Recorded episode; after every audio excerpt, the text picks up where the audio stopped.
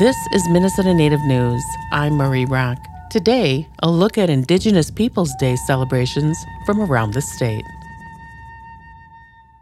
October 10th marked Indigenous Peoples Day in Minnesota and in cities and states across the U.S. The day included official celebrations and community gatherings, including in Grand Rapids, where a new sculpture was unveiled at the Riverside Park by Ojibwe artist Duane Goodwin. Minnesota Native News reporter Leah Lemm was on the scene for the celebration. Welcome to the 2022 Indigenous Peoples Day celebration here in Grand Rapids. We are going to get started with a welcome song from Sherwin Obi, and we encourage you to come down closer and uh, join us up here.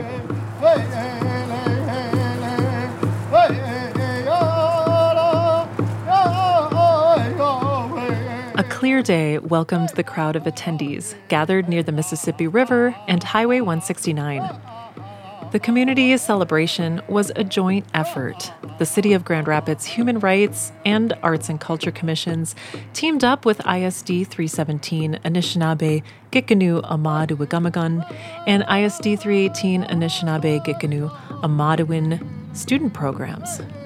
The festivities included food, student artwork, and the unveiling and blessing of Oganawin Dunnibi, or She is Blessing Spirits in the Water. The sculpture is by artist Duane Goodwin and supported by the Grand Rapids Arts and Culture Commission. Governor Tim Walz and Lieutenant Governor Peggy Flanagan proclaimed the day an official state holiday. A similar proclamation was adopted by the city of Grand Rapids in 2014. The proclamation was read aloud by Council Member Tasha Connolly. City of Grand Rapids recognizes Indigenous Peoples Day on the second Monday in October as a day to reflect on our history and to celebrate the thriving culture and value that our Anishinaabe, Chippewa and Ojibwe, the Dakota Sioux, and other Indigenous nations add to our city. Be it further resolved that the City of Grand Rapids shall continue and continue and continue its efforts to promote the well being and growth of the Native American and Indigenous community. And be it further resolved the City of Grand Rapids encourages other businesses, organizations, and public entities to recognize Indigenous Peoples Day. This was adopted on the 15th day of December 2014. Since 2014, Grand Rapids, Minneapolis, St. Paul, and other Minnesota cities have adopted Indigenous Peoples Day. The holiday began as a counter celebration against the federal holiday that shares the same day.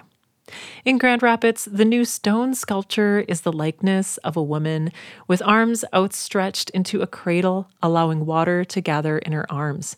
She looks over the Mississippi River on a pedestal engraved with fish. The sculpture is named Oganawin Dunnibi, a gift from Duane to the city of Grand Rapids, a blessing for the spirits of and in the water, and a symbol of the resiliency of the Anishinaabe people. She's, she's a blessing water spirits, spirits in the water. The fish represent the life that flows through flows through this river. The sculpture will be a living symbol of the strength of our Anishinaabe people. It was a blessing for me to work so close to the river this summer. Every day it was a beautiful spot to work. For Minnesota Native News, I'm Leah Lemm.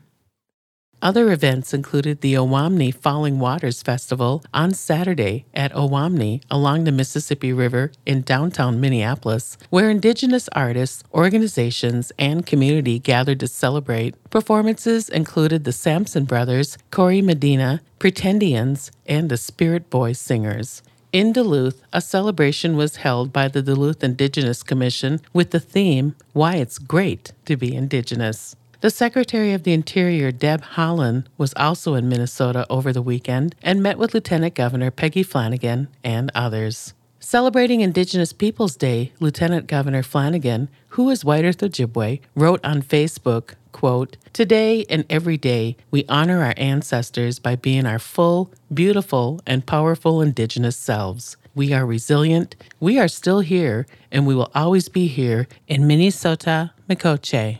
For Minnesota Native News, I'm Marie Rock.